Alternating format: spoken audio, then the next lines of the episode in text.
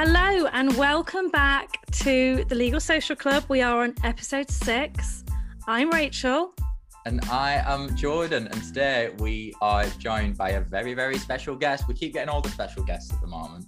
Um, she's dominating the, the legal Instagram scene, the legal YouTube scene. She's dominating everything at the moment. And she's currently doing a training contract at a big firm. So without further ado, please welcome Simranjeet Kaur Mann. Woo! Hey, thank you so much, guys. That's the most hyped I've ever had an introduction in my life. I feel like you know, like a boxer coming out in the ring, like, ladies and gentlemen.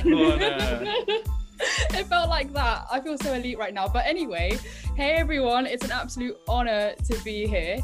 Um, my name is Simran. I'm a trainee at um, Womble Bond Dickinson. It's a UK top 20 law firm and I'm in the construction disputes team. I'm eight weeks into my training contract, so I'm sure we'll be talking about that element um, in this podcast. And like Jordan said in his amazing introduction, that I'm still so gassed about, and it's maybe made my ego a little bit bigger, um, is I am a YouTuber. I make videos about law, but also just kind of normal vlogs and personal development and that kind of element, all that kind of jazz. And I also write blogs on my website and I vlog for Law Careers Net as well. Okay, let's go. Right. If you weren't a trainee solicitor, what career path would you have taken? Hmm, good question. I this is so embarrassing. I can't even believe I'm saying this, but when I was in year 7, year 8, I really wanted to be an actress. Like 100% wanted to be an actress and you know how everyone has those like embarrassing email addresses my one was simster underscore actress at hotmail like how embarrassing is that i can't believe i'm literally sharing that right now but um Any agents listening, you know where to email now. Yeah, exactly. Literally, spam me. I'm not checking that inbox anymore, but spam me. Um, but that was what I wanted to be. Um, and then I realized I'm not actually that good at acting. Um, and I, I kind of discovered law, but I guess if I was to pick anything else, if I was in this position right now, I think I would probably do kind of like starting my own business or something, if I'm really honest with you. And that is something that I would definitely try and keep in mind, even for the future as well. I did a bit of a poll on this later uh, uh earlier, and I was talking about it in my story. But I don't see myself working under someone in the long term. I don't know why. I kind of see myself as a bit of a free bird, just doing my own thing. Like I do imagine myself doing that kind of thing. It could even be like starting my own law firm. Who knows? Am I manifesting it? Who knows? Like get it manifested. Could, yeah. Honestly, like I think it's honestly just about Great. starting my own kind of thing. Um, I also maybe would have gone into more kind of freelance, maybe photography or video editing because I really did enjoy that element. That's something that I used to do way before I even started my channel. So mm-hmm. maybe something along that kind of creative element as well. But obviously in a standard asian household law and those kind of careers gives that stability so that's why you know one reason why i went with it rather than sadly not going via the creative route but obviously that leads to channels for doing it as side passions uh, rather than main hustles basically what did you get in trouble for the most as a child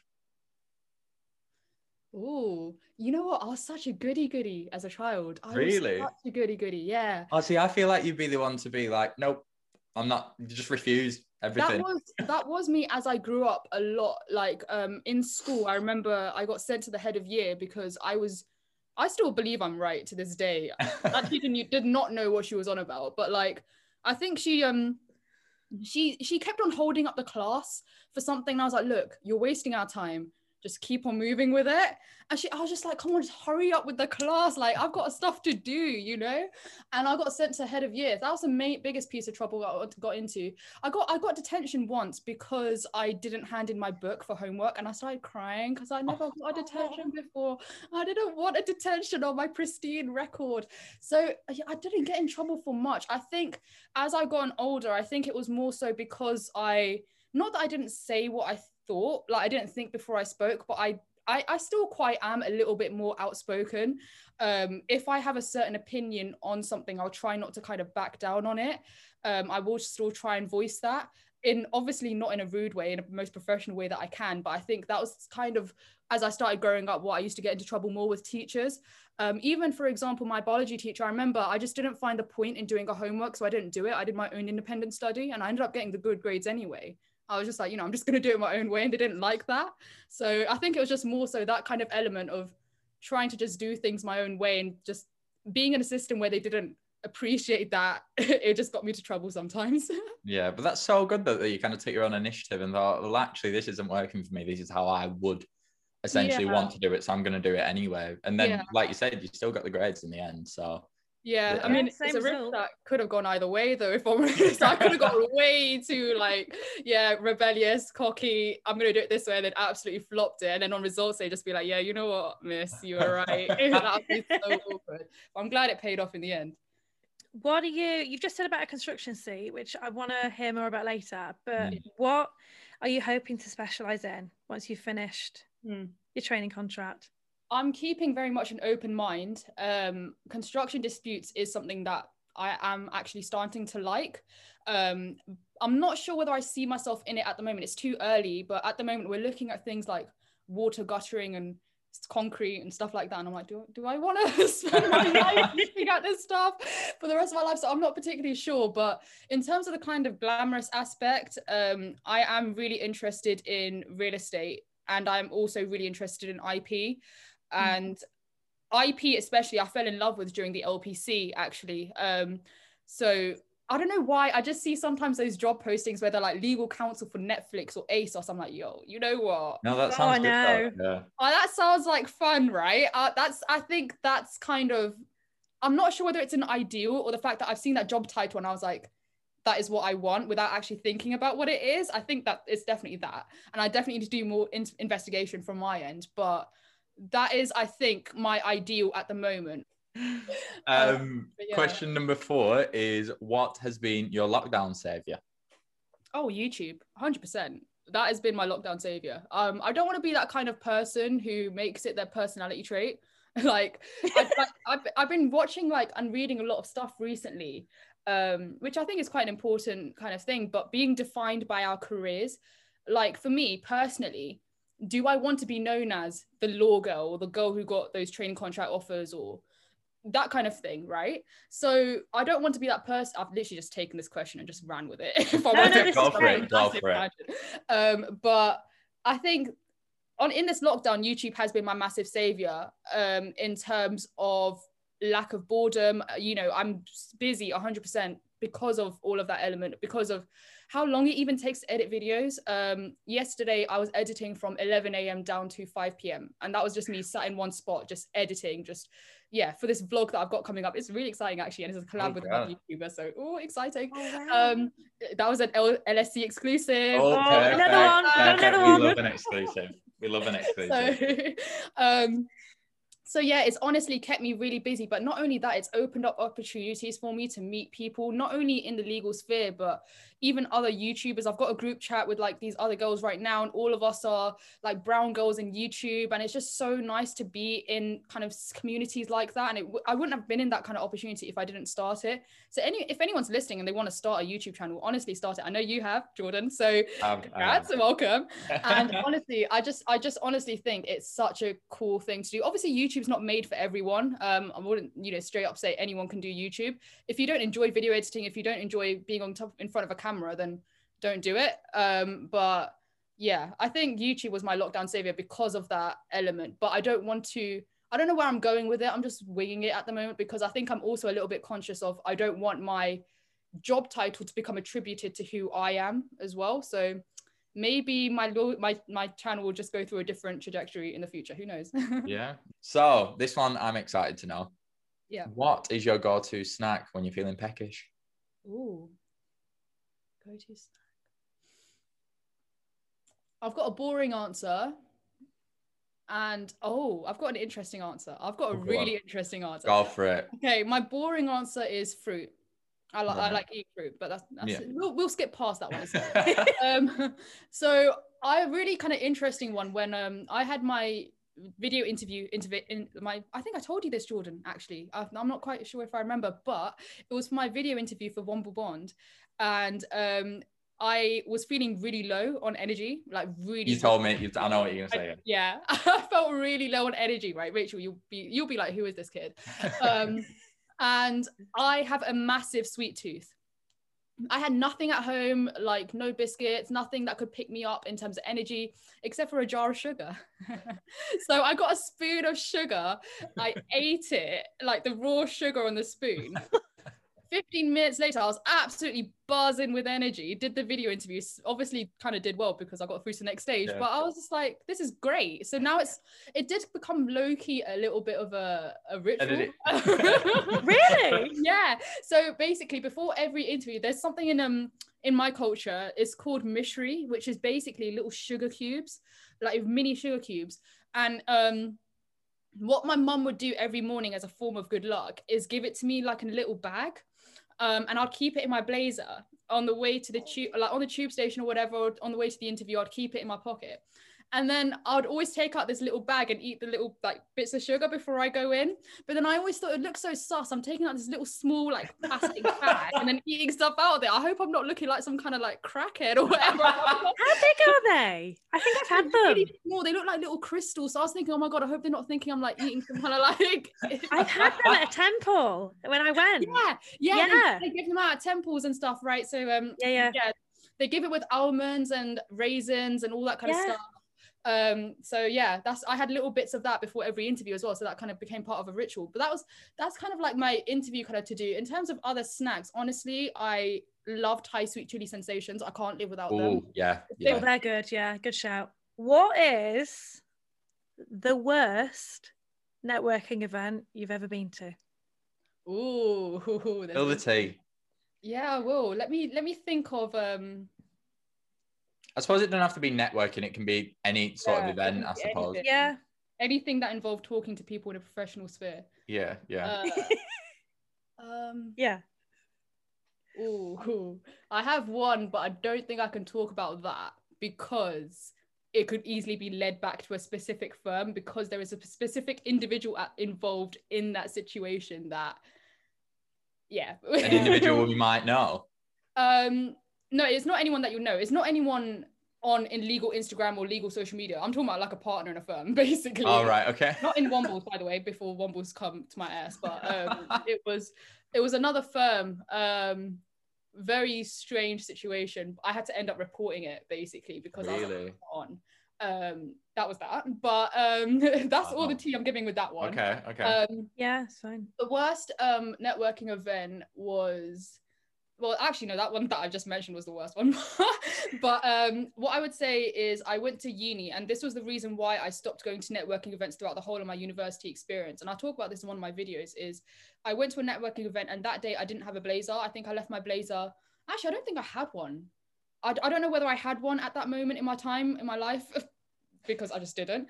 Um and I think I borrowed my friend's one and it was slightly oversized, didn't really fit me that well. So obviously I wasn't really feeling myself for this kind of networking event. And obviously as a student, I didn't have the funds to buy a new blazer. It was just way too expensive. Blazers are like 60 quid, mate. I can't afford that. Cheese is three pounds and I can't afford that at uni, you know? like it was mad. And I um went to this networking event, obviously not feeling myself, knowing that I tried my best to be professional or look professional and I just wasn't looking like that. And this trainee or this person or associate, I know they were from a Magic Circle firm because it was a Magic Circle firm event. Um, and they really kind of looked me up and down in a really kind of like, you know, like how girls look each other up and down, like in like a really kind of- condescending. Yeah. yeah in that kind of manner and it just made me feel so uncomfortable for the rest of the event it just made me feel like oh crap like you know the image that i had of myself not being the best what i could be in professional spheres that actually did come out in real life and then people ask me why do you not apply for magic circle and during my university experience honestly that one experience was one of the, the reason why i didn't apply to magic circle firms because it was like if you Yeah. have employees of your firm I, i'm like um, obviously this is one specific firm not the magic firm in Cir- magic circle as a whole she might not even be there in the firm right now i don't even know but Yeah. um it was just a bit like you know if you're hiring people like that and you're at a networking event where you are appealing to students Mm. surely you know you'd have a bit of self-awareness to keep your opinions and your facial structures to yourself. So yeah, yeah. um yeah i think that was my kind of worst event because of how uncomfortable it felt. But also even with networking events in general at university i just honestly just felt like i couldn't contribute to conversations. I i, I mean i didn't come from a background where you know i do certain things that certain people at law firms do. I just didn't do that. Um instead i have a massive i had a massive kind of um confidence issue in terms of the way I spoke. And I still kind of have that a little bit here and there because when I grew up, people would say because of the area that I'm from, they would be like, oh, you know, you can't speak posh or you can't speak in that kind of way or whatever. So that's obviously a chip on your shoulder that sticks. In my final interview at Wombles with a partner, she said, she asked me this horrible question of, um, it wasn't really horrible, it was actually a really good question, but tell us the positive and negatives about you that we're thinking about you right now. Um, and I said to them, okay, the negatives that I'm thinking that you're thinking about me is the fact that I can't speak as eloquently. She was like, Sim, what absolute rubbish. she was like, you speak absolutely well. She was like, this is just a chip on your shoulder. Like, honestly, just you speak really eloquently and you know, you shouldn't let that hold you back. So I'm really glad she asked that. And I'm glad I gave that answer for then for her to tell me that as well. So yeah that's i think that's really... one reason that i really kind of learned later on in life in terms of don't let the experiences of one individual your uh, or your own kind of perceptions of yourself put yourself back because i put myself back from not attending any networking events graduated uni didn't have any connections in my cohort or within like you know from networking events and stuff. So yeah i think that's what i'd say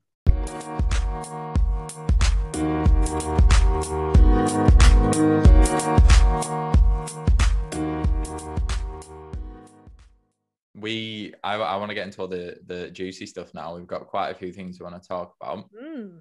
Um, all about your religion, your journey, um, diversity, inclusion. Literally, we've got got a lot that we want we want you to put on the plate. Um, so I suppose um, I'll go in with the first one, and we just want a, a little journey of um, basically from school to now where you are. Just give us a give us a rundown of kind mm. of well your journey into into your career? Yeah so um where do i start? So it started from the day i was born no let me skip let me skip. So primary school that was dead i barely remember that. Um, all i remember is the really like you know how everyone cried really like a lot on the last day of primary school? Yeah yeah i don't know why we cried so much like why did we cry? i know i know. I think because really everyone else everyone else were doing it. You're like, oh, best yeah. Oh, let, might as well. Might as well yeah. shed some tears for my teachers. um, yeah, went into secondary school. Um, at that point, like I said, I had this weird thing about being an actress for like a year or two. Realized I couldn't act. Um, I think I I think I got into law a lot like other people in terms of uh, watching movies. Um, but it wasn't really Suits and stuff as well. Suits, I really wa- I was actually quite late to the game. I watched that like during uni, like when I was studying law. Um, so I was Suits even out when I was at secondary school? I don't even know. I watched it last year. Yeah, I watched it last year. Yeah, was, I loved it. I'm glad you guys are late to the game because I remember like I was going to law and everyone's just talking about suits and I was like, what suits? Literally, yeah. Um, I think I, I just got into law because I was watching this um Bollywood movie with my dad and there was like a I just have this like really kind of memory of this judge kind of character um, and he was just kind of posing his arguments. Obviously, it was dramatized and obviously it was glamorized, but I was like, yo, this looks sick. Um, obviously, I was reading the English subtitles because I didn't understand Hindi, and I was like, yo, the subtitles are sick. Um, and I think from then, I just kind of I don't know why, but I just kind of set myself on that. And my parents always talk about this as well. It's really weird because my brother's a medic and I'm a lawyer. And obviously, they're very standard Asian, like ter- stereotypical roles, right? But it's just so much that we like our parents obviously like they always say just do what like what you wish yeah yeah and it just so happened that i selected that and my brother selected his role as well so it's really strange it's just like kind of like when i was at school i always liked essay writing subjects like english and history and i liked that element of looking at facts and applying it same. At uni, I hated essay questions, like in terms of I don't know, tell us about the Wills Act, 1980. Yeah, I hate them. I just them. can't be asked for that. It's like, you know, you tell me about it. Why do I yeah. tell you about it? you know? Um, so Imagine if you wrote that on a yeah. you tell me. I wouldn't be here right now. Let's just say that. um, so yeah, I mean, I really liked problem questions and I liked mm. that element of applying a fact to a scenario. So I think that's kind of what led me to law. And during my school experience, I think I was very lucky that I was on it in a little way. Um, in terms of my school was really good in terms of that, and that's something like a privilege that I really do like recognize and I acknowledge. In terms of they organized work experience for me in year ten to be at a high street law firm, so that was my first legal experience. Um, they were also involved with the Sutton Trust. Is it Sutton Trust? Um, to help people get into universities like Oxford or Cambridge. Um, I did taster days at Oxford and Cambridge in law as well. So um, that led me to falsely believe that I could be an Oxford University student. I got rejected. So I was like, ah, tears. But all worked out in the end anyway, because mate, I love Bristol so much. So I'm really glad that I went there. Um, and it's a um, very, it's a very, very good university still as well. Yeah, no, it is. Um, I mean, it fell off a little bit off the university rankings, but obviously that's since I left. It's understand, yeah. you know, since I graduated, it just oh, no, exactly no place can ever be the same again. exactly. so yeah i yeah i picked law i guess through that kind of route i always just admired that element um i was always torn between bristol and warwick ended up going for bristol because i wanted that city life rather than campus life yeah. at bristol like i kind of mentioned um had a few kind of negative experiences with law that made me feel like this isn't right for me. And I, I didn't even actually enjoy learning law that much if i'm honest like black letter like it just was really um there were some elements that were really interesting like the problem question elements i really enjoyed when i was given like a situation had to apply the law to it. But actually learning it i was just a bit like Ugh not sure whether I like it. And I think also university, it was really difficult for me to start off in terms of getting settled. And the way I revised, the way I studied for things was completely different to how I did it at A level, as well as the fact that it's the first time away from home and all those kind of elements that come into it as mm-hmm. well. So yeah, that was um that led to me applying to EY for a tax internship um, in my second year because I just thought I'm going to try something else other than law. Um, I did that and it made me realize that I really like corporate spheres. I like the London kind of life. So that's what led me towards, you know, I want a career in London. So I'm glad it, it gave me that. And then I I got a grad job offer from EY as well. Um, but then in my final year, I guess I kind of my vi- my view on law changed in that year. If I'm really honest with you, I started getting a bit more involved again with networking events, putting myself out there a little bit more, um, getting involved with my cohort a little bit more, and just understanding that, you know, like this is a potential career path for me. And I started liking it a lot more as well. Um, and I guess in my final year, I was very fortunate to have gained a VAC scheme at PwC. And I think the reason for that was because I did my tax internship at EY. Um, mm. I don't think I would have been able to get the in the VAC scheme otherwise because they were just they they knew I was interested in the big four, so that it really helped. Um, did my vac I was I thought I was so slick after I graduated because I was one of those people who had a VAC scheme after I graduated and I was like yeah look at me I am so cool just like the rest of you now I'm like the rest of you help me like join the gang um that kind of thing but obviously I was on the vacation scheme and I thought because my EY internship I didn't have to work very hard to get the grad job offer I think not gonna lie, you just had to be there to get the grad job offer. um, unless you had to like like mess up really badly to not get it, which I yeah. didn't do. Um, and then for PwC, I thought it was the same thing. Like I thought, yeah, be calm, whatever. Obviously not. Got rejected, and I got rejected a couple of days before the thirty first of July deadline. So I was scrambling for last minute rejection, like um, last minute applications, just going here, there, left, right, center. Oh, I like wow, let me apply to that. I like Shoosmiths, let me apply to that. let me just apply here, there, everywhere. Um, obviously got rejected from all of them, back to square one. I had my grad job offer at EY, did it for two weeks, hated it, worst time of my life because I just didn't enjoy accounting. Left after two weeks to become a paralegal. In that time, I had to move to a completely new city. Um, wow. Yeah, I, Quite I, a journey. I, yeah, I moved. Um, so I I left EY in September. Three to four weeks later, I had my new job in Birmingham. So in that time, I had to relocate. Um, and I think I what one thing that was really cool is when I left EY, obviously the salary was quite comfortable. So I actually managed to like book tickets to India for the next day for me and my mom to go. So we went for like a week. And then oh, that's great. That was really nice. Um, and then in that time, obviously relocated to um, Birmingham. And in that time, actually, because I was living in a studio by myself, it was honestly one of the loneliest times of my life. Like, you know, when you're going home, right? And you hear the hustle and bustle of like maybe your partner or like you know your kids like or like you know even me my brother and my parents like hearing that hustle and bustle in the background it just adds to like you feeling a lot better. Yeah. Whereas when i used to go home to my studio it used to be just flat out silence. So i'd always have music playing in the background because i just didn't like that kind of element. And in that time of course i was applying and you know getting rejections and all that kind of element. It was an element of really kind of a grinding if, I, if i'm honest with you. On every day i used to wake up and be like i need to get this tc i need to get this tc some might say that's unhealthy but for me it actually just really actually no it wasn't healthy. It wasn't healthy at all. It just kept me going if i'm honest with you. But also there were moments where like you know i wasn't in the best place. Um but come forward a bit more into like the summer after that, I got my two vacation scheme offers.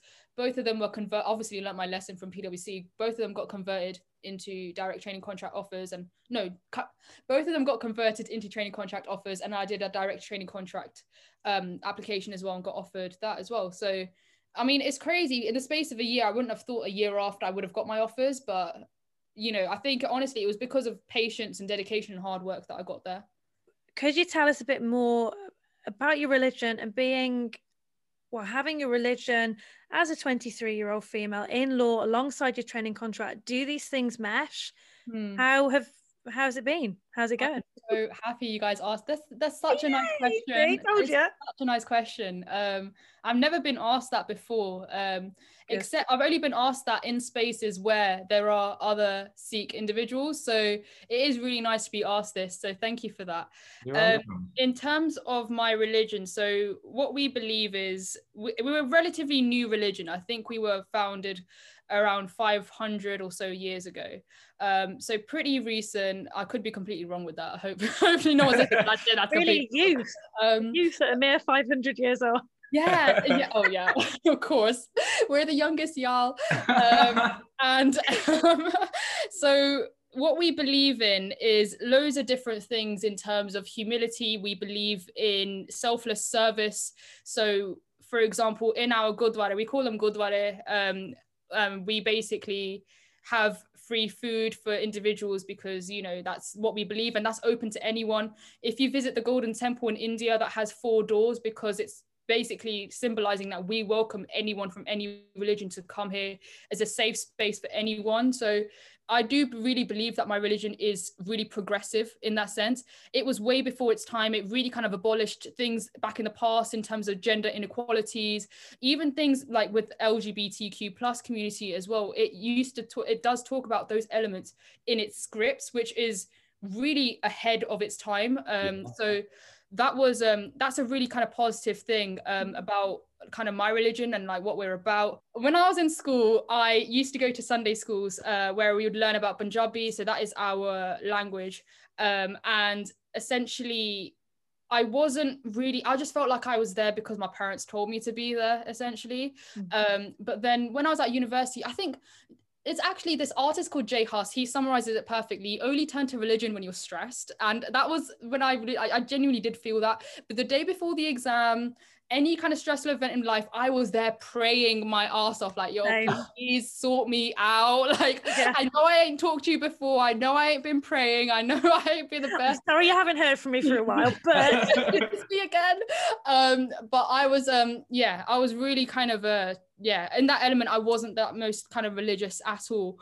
Um, and it was actually during the training contract process where I became a lot more uh, religious, a lot more kind of minded to what my religion was all about. And I think the reason for that was because honestly, I was having this like epiphany moment at a random train station when I was coming back from an interview or something. And I was like, this process, I just feel so helpless with it. Like I'm working so hard, I'm working as hard as I can, but no one else can do this other than me. And I just felt so alone because it was just like no one else can actually help me other than myself. Mm-hmm. And I think that's when I turned to my faith and that's when I turned to that element and it just made me feel a lot more comforting that there was another kind of divine being out there that was looking out for me and that was helping me out. So I think that's what really um, made me feel special. But I think one thing with our religion as well that I feel like makes it really unique is not only is there kind of like God isn't this kind of like far away thing like being that's in the sky like we actually believe that god is within every single one of us which is oh, why right. when you treat a human badly when you treat animals badly or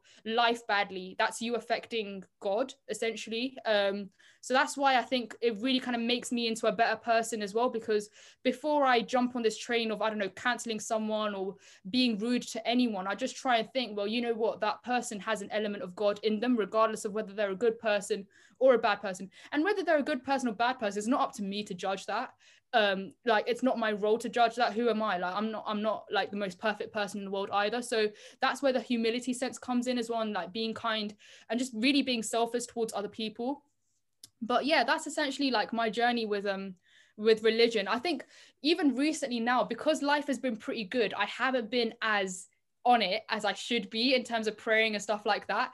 But honestly, whenever there's, I need to, I, I, have always been telling myself, I need to make more time for this. I need to make more time for this. And now that you guys have reminded me, I know I will be. Um, so, like, yeah, I think that's kind of my journey, especially in terms of relating to law. And I don't think there's ever been any element where I felt at odds with between my religion and law in general if anything i feel like my religion has been a motivating factor and it's it's helped me in my journey in my career journey as well as other aspects of life as well so yeah i'm really blessed about that Brilliant. Oh, yeah, it is brilliant. I think that does actually lead on really well to our next question, Ooh. which is oh, yeah. Um, so obviously you are uh, an amazing advocate advocator for advocator. Is that the right word? Advocate. Advocate. Yeah. You're an amazing advocate for diversity and inclusion. Thank you. Um, and what kind of we wanted to um, know, and like I said, this kind of links well with the, the previous question, what we are just talking about.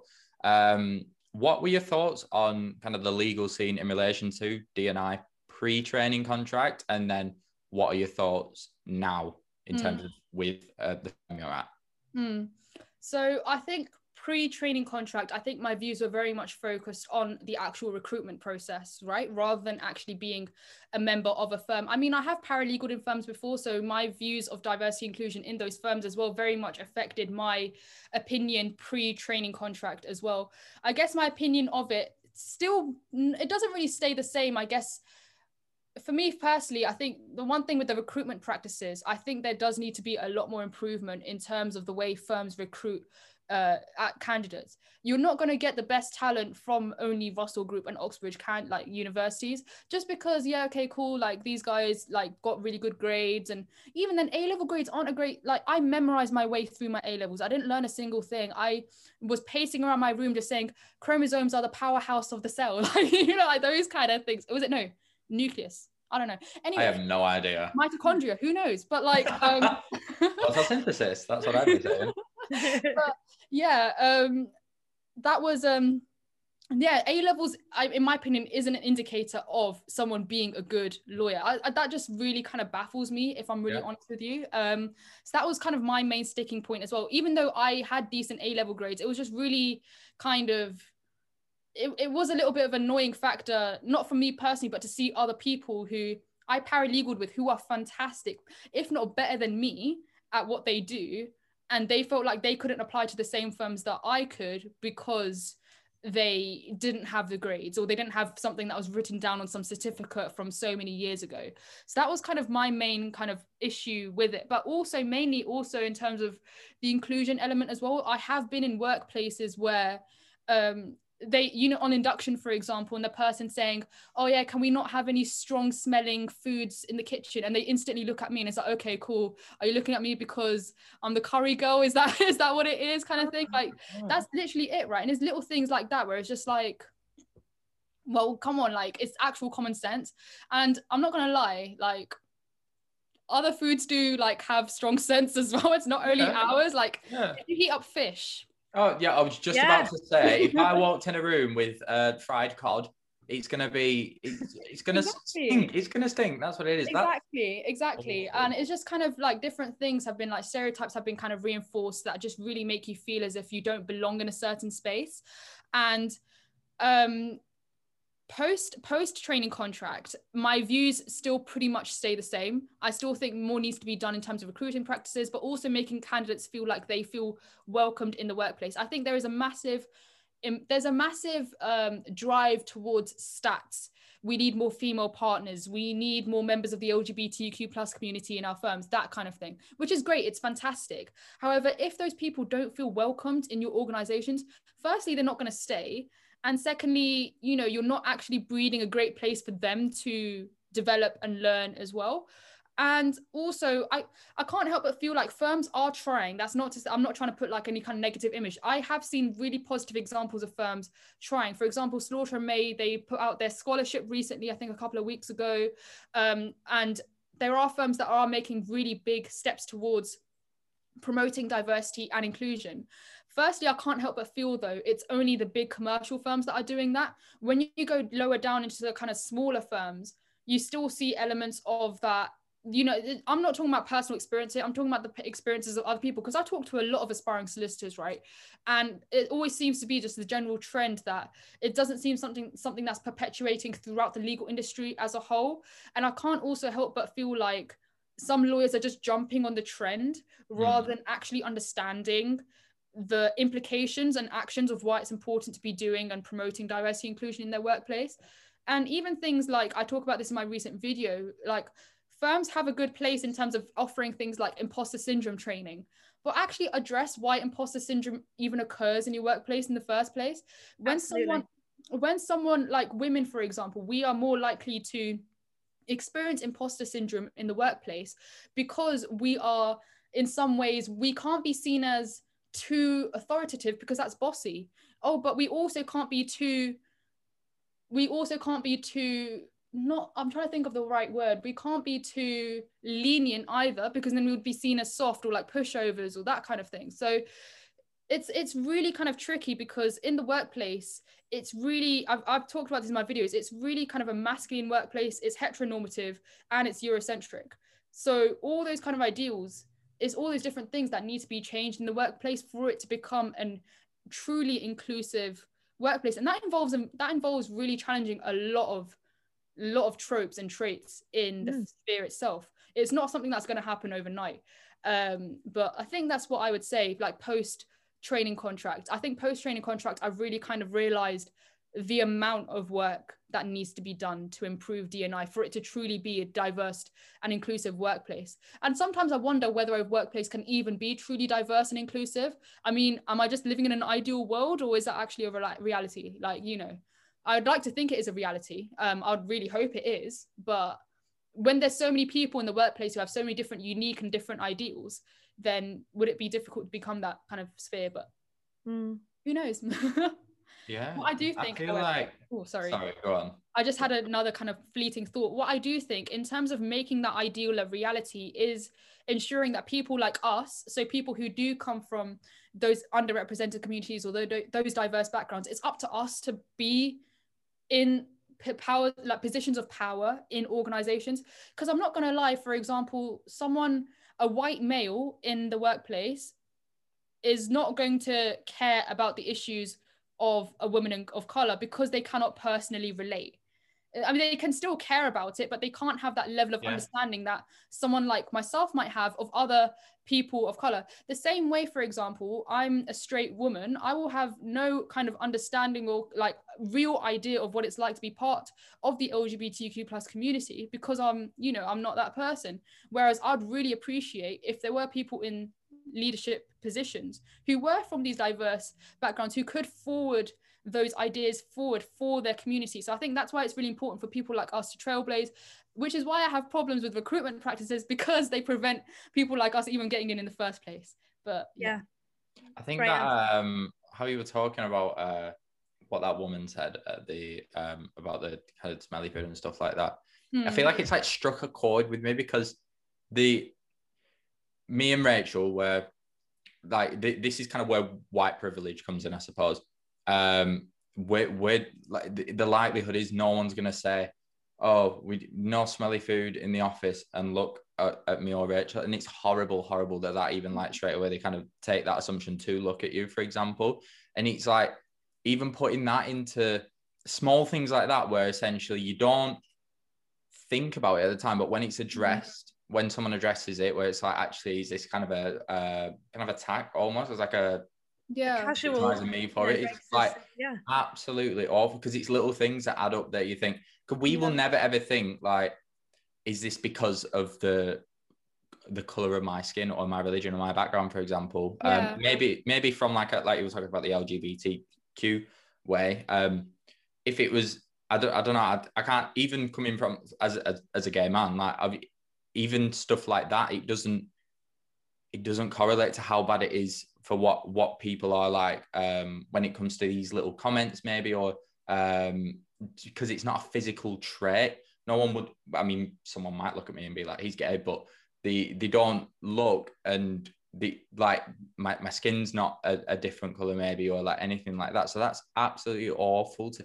it's like really resonated with me for some reason because i don't yeah. I, I would have never have took that into account Mm. and that again that's the white privilege thing coming again but like this is why it's so important for people to educate themselves on it ask about it and like actually take response to it like understand the, the severity of the situation Yeah. That's the thing as well. Um, there's so many different ty- types of stereotypes that I've come across, like in, in several kind of workplaces and professional spheres, not only to myself, but to people that I know as well. Some of my friends, for example, they're part of the black community and people have like touched their hair and stuff in their workplace. And it's like, I'm sorry, mate, but I wouldn't go around touching you. Like, imagine if I just patted your head, like if I was, I was walking past, like how awkward would that be? Like, what gives you the right to do that to someone else?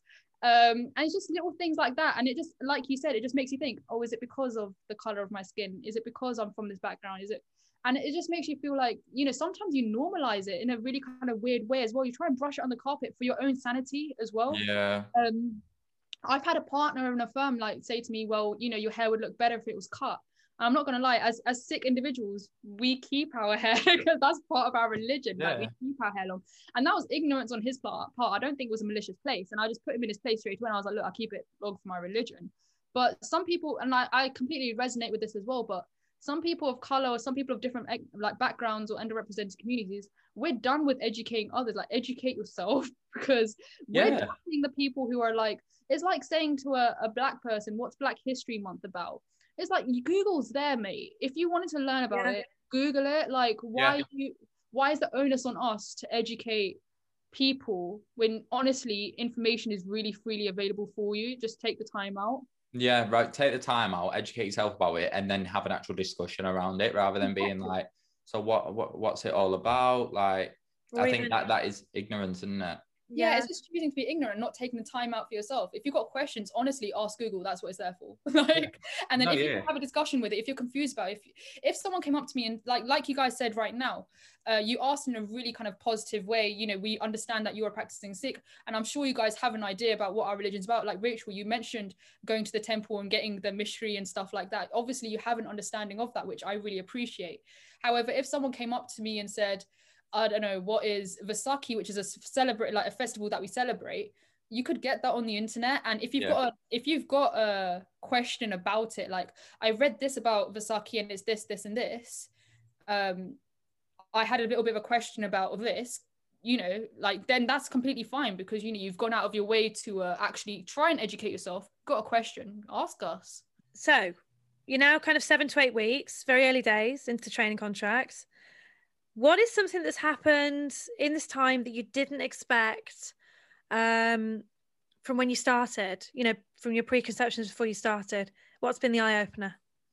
um working from home how difficult it is i never un- i never thought it would be as difficult as i found it. Because i went through the whole year doing virtual events and talking like talking to you guys right now. It's a mm-hmm. breeze right?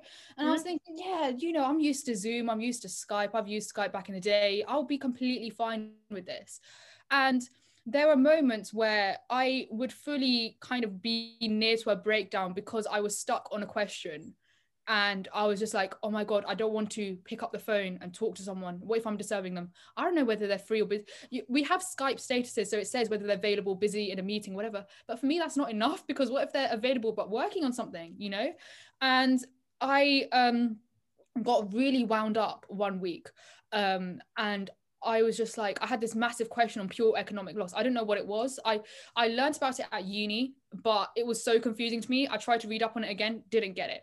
And I spent my whole afternoon, I'm not gonna lie to you, literally pacing my room, just like, how do I go about answering this question? How do I go about asking this question?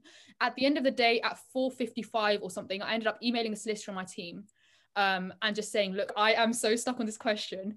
Um, and I just don't know what like I'm I, I even I remember when mentioning the email um apologies for such a stupid question or such a dumb question um but blah blah blah what is pure economic loss um he gets back to me bless him he was just like it's such a complex area of law like It don't is. it's a dumb question it is a complex area of law and he really kind of listed it out for me and since then I was up and running I could get on with the task and it was completely fine but I felt like if I was in the office doing that I would have just asked him straight away. He'd probably be sat next to me. I'd be like, yo, help me out. Like, you know, what is this? And um, I think there's that element of working from home, but also just the element of um, there's been times where there's been miscommunications and I've sent something across and I'm like to another person in my team and I'm not sure whether they've seen it or not, or whether they've read it properly and they sent it back. And sometimes the the instructions that have been given to me haven't been as clear. So if they were to give it to me in person where they could really explain it to me, then maybe that would have been better. Um, but also when you are working in the law firm, I realized this as a para- paralegal, you go into a law firm and you um you go into the kitchen, you meet other people and you're in, in team that people are not in your team. You just, oh, you know, how's your morning? What are you up to? Um, and they give you a little insight perhaps into what the, what they're about, what they're up to, and what their team's about. So you don't get that when you're working from home. You go to the kitchen. I go to the kitchen. I see my mom and dad. I'm like, yeah, hello. Um, and you know, I think that's that's one thing that I have really found difficult. I didn't expect to find it difficult, but I I did. Yeah, I think. Where do you see yourself in the next five years? You've got like obviously the YouTube stuff's growing. Yeah, I know. Um, and it's doing well. And maybe well, maybe the next few years, or kind of are you are you a planner? Are you a five year planner? I am a five year planner, but a lot of people aren't. So. Mm.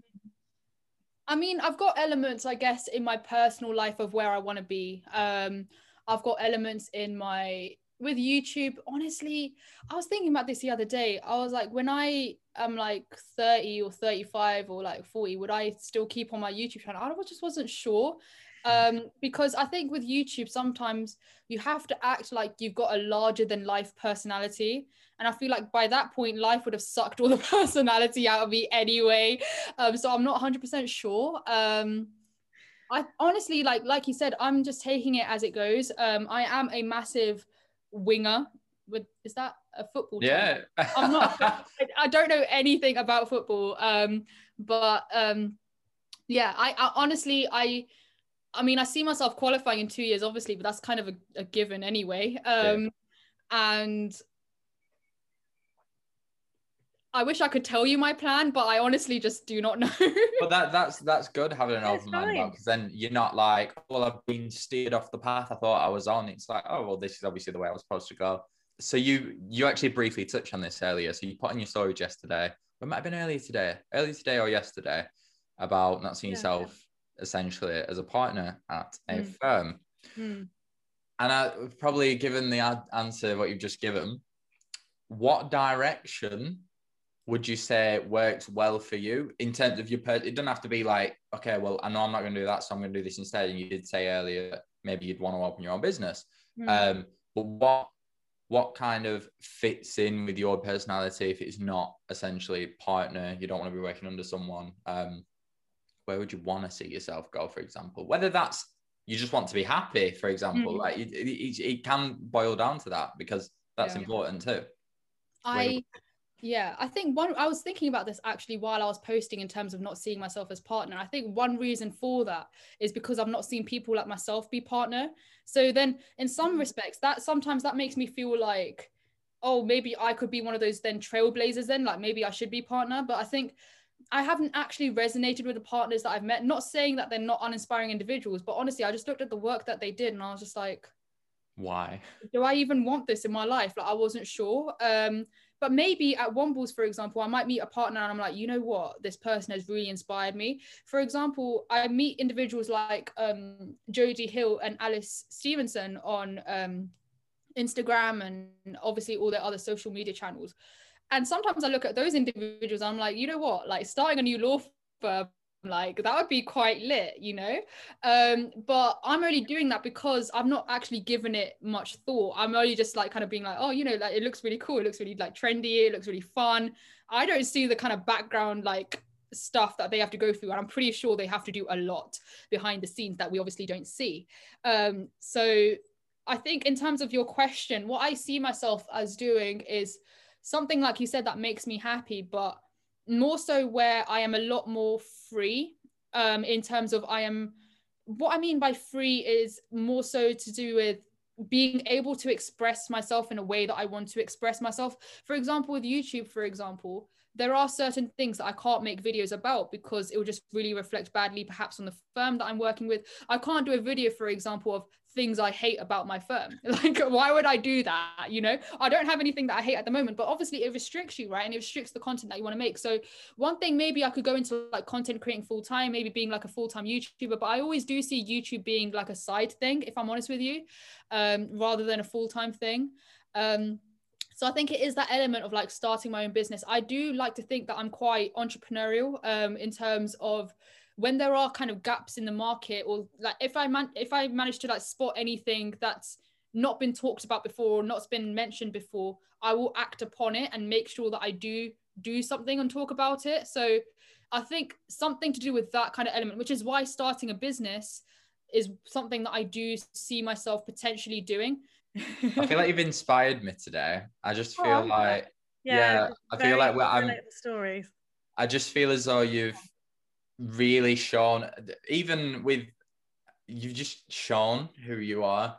Mm, like, mm, I'm glad that you essentially, I, I wouldn't essentially message you and start asking about, um, well, the things you've asked today. Yeah. But it's nice to hear it like firsthand. Like, we're not exactly face to face, but it's still the same concept of like and I think yeah. other people appreciate kind of giving oh, you open up about the things that uh, maybe concern you, the things that you like, things that you don't like, things like that. So yeah, I'm really, really, really happy that you came on today. Yeah, thank no, you so too. much. No, no need to thank. Thank you for the opportunity. I had such a nice time. Um, yeah, I think a lot of people have this impression of me being someone who's got my life together and like actually plans everything is very I, I would say I'm an organized individual, but honestly, I'm just like everyone else. I'm winging it. Like I have no idea. So I'm really glad that um I managed to try and get that across as well.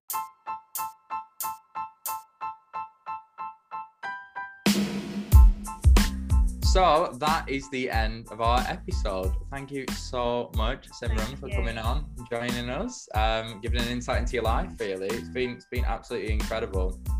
Oh, thanks so much for having me. I had so much fun. Anytime, anytime.